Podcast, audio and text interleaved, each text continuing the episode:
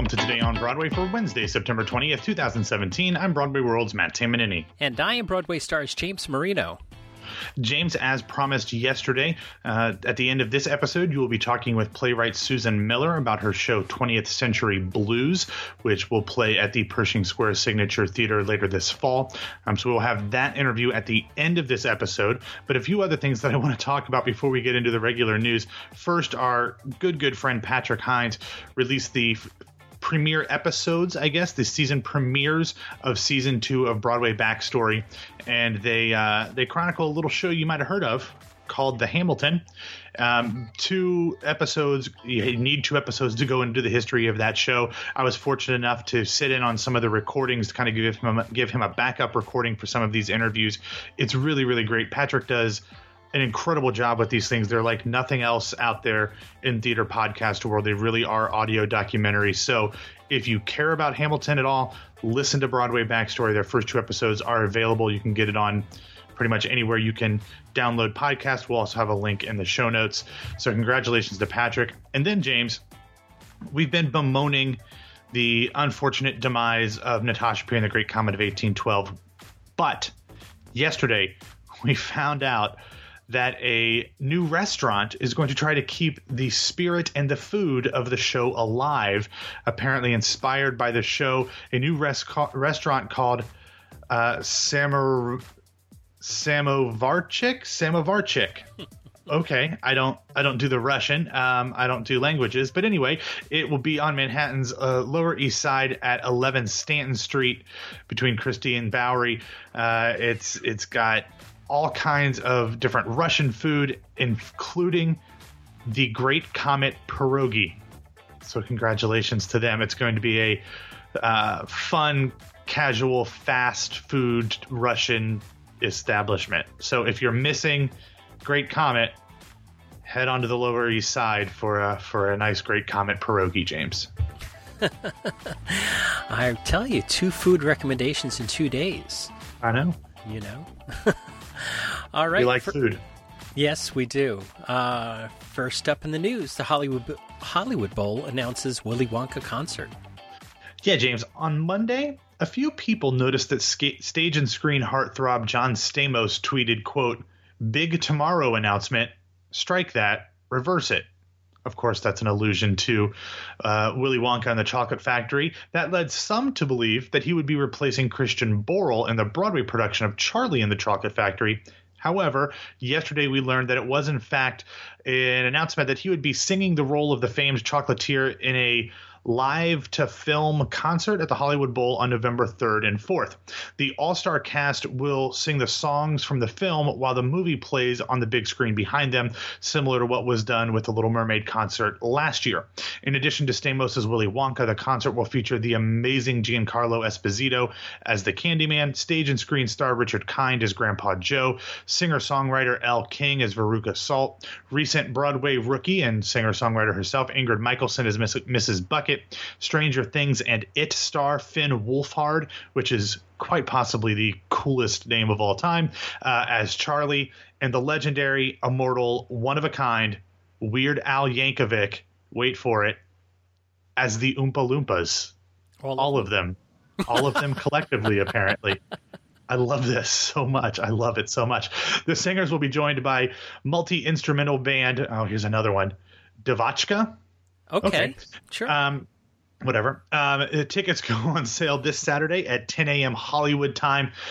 James, if I'm being honest, Stamos would not be the first former Full House star that I would consider when I was casting for the role of Willy Wonka. I probably personally would have gone with Saget first, but I'm a big Bob Saget fan from from the way back. But I guess they could do worse than Uncle Jesse.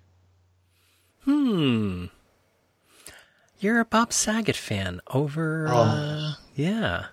Bob Saget is so funny. Yeah. Have you ever his okay, if you only know Bob Saget from Full House, you don't understand the depth of comedy that this man is capable of. He has one of the bluest stand-up acts I've, you will ever I've find. I've seen him do stand-up before Full House. Oh, so good. He directed one of my favorite movies that no one's ever heard of called Dirty Work that starred Norm Macdonald and Artie Lange. Um, he and Bob Saget directed it. So good. I love me some Saget. All right. okay, the American Theater Wing raises a record breaking total. Yeah, James, over the last few weeks, we've talked about the American Theater Wing Centennial Gala, which happened last night. First, we talked about the incredible all star cast performers like Rebecca Luker, Howard McGillin, Santino Fontana, Laura Osnes, Brian Stokes Mitchell, Taylor Trensch, Norm Lewis, Beth Malone, Heather Headley, and more. Then we learned that Broadway HD would be capturing the event for streaming on their site, beginning in early 2018. No exact timetable has been released yet. Well, James, The Wing announced that their gala last night, or on Monday night, I apologize, raised over $1.2 million, besting last year's record total by more than 400,000 bucks. The funds raised at the gala will provide support for the Wings programs, which champion theatrical excellence at every stage and ensure that um, that the American theater has a dynamic and diverse future. It was also announced that there will be a book released in early 2018 chronicling the Wings' first 100 years, so keep your eye out for that. Okay, so what's up in the show and casting news? All right, yesterday the Manhattan Theater Club announced that they had extended the Broadway production of Prince of Broadway for an extra week. The show will now play through October 29th at the Samuel J. Friedman Theater. Don't expect any other extensions because the children will be moving into the Friedman on November 28th. So if you've been putting off seeing this revue, get your tickets now because it's not going to get pushed back much any other uh, another week or anything I wouldn't imagine. Then also yesterday we learned that the Women's Project Theater would present the New York premiere of Teresa Rebeck's What We're Up Against beginning on October 28th. While a new Teresa Rebeck play in New York is awesome, what's even better is the show's cast. The show will star stage and screen stars Skylar Astin and Krysta Rodriguez, both members of the original Broadway cast of Spring Awakening, uh, coincidentally. The show will also feature Jim Parrack with additional additional casting to be announced shortly. Directed by Adrienne Campbell Holt, the show will run through November 26th. The play was actually originally written by Teresa in 1992, but didn't premiere until almost 20 years later out in San Francisco. The press notes say it's 1992, and Eliza is the brainy new rec- recruit at a small shop architecture firm. But she's struggling to get a foothold on even the lowest rung of the company ladder and starts making moves to blow the lid off their Pandora's box of office politics and social maneuvering in this sharply hilarious black comedy.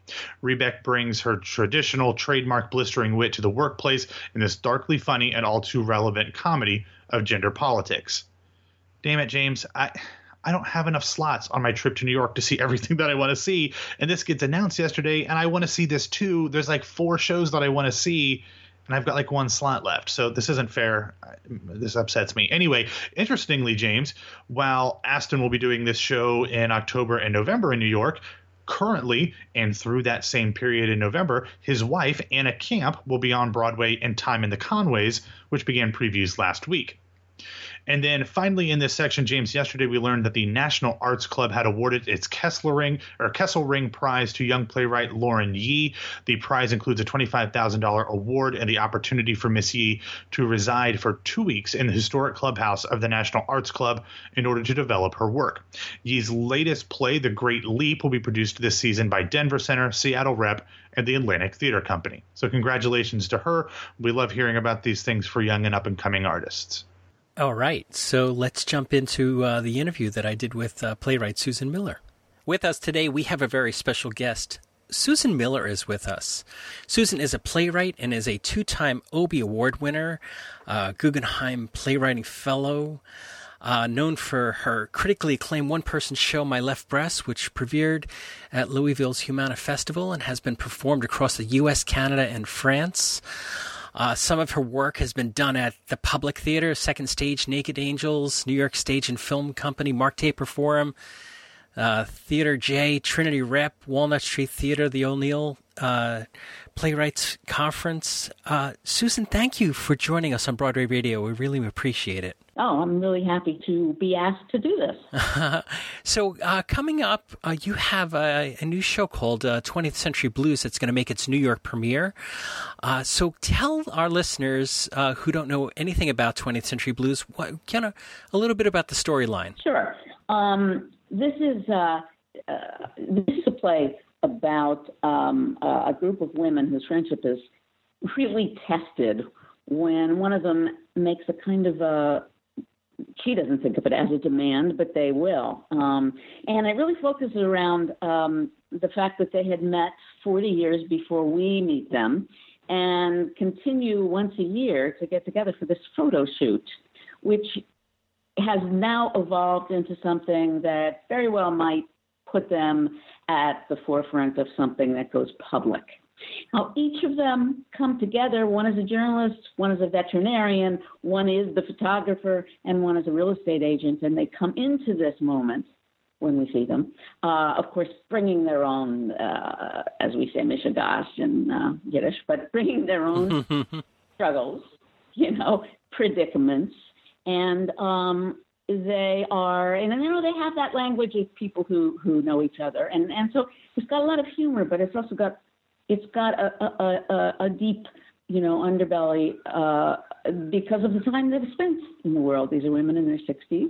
One has a son who's a millennial and a mother who is 90 in assisted living. And right there and then you can see how these relationships might um, both you know, involve and speak to one another and speak to everyone out there. Is this set in current uh, present day? Oh yeah, it is. It's it's it's and it's important that it's very contemporary. Um, the fact, uh, I mean, the title suggests, and, and I want it to, um, dealing with time, and the the um, uh, what you know, living most of their lives in that 20th century, how they're greeting, you know, what is happening now, you know, uh, and how they're going to confront whatever is to come, whatever that might be. I also want to make it timeless as well as of its time. You know what I'm saying? Sure. So it's it's you know, in a way, they have to have a pact that like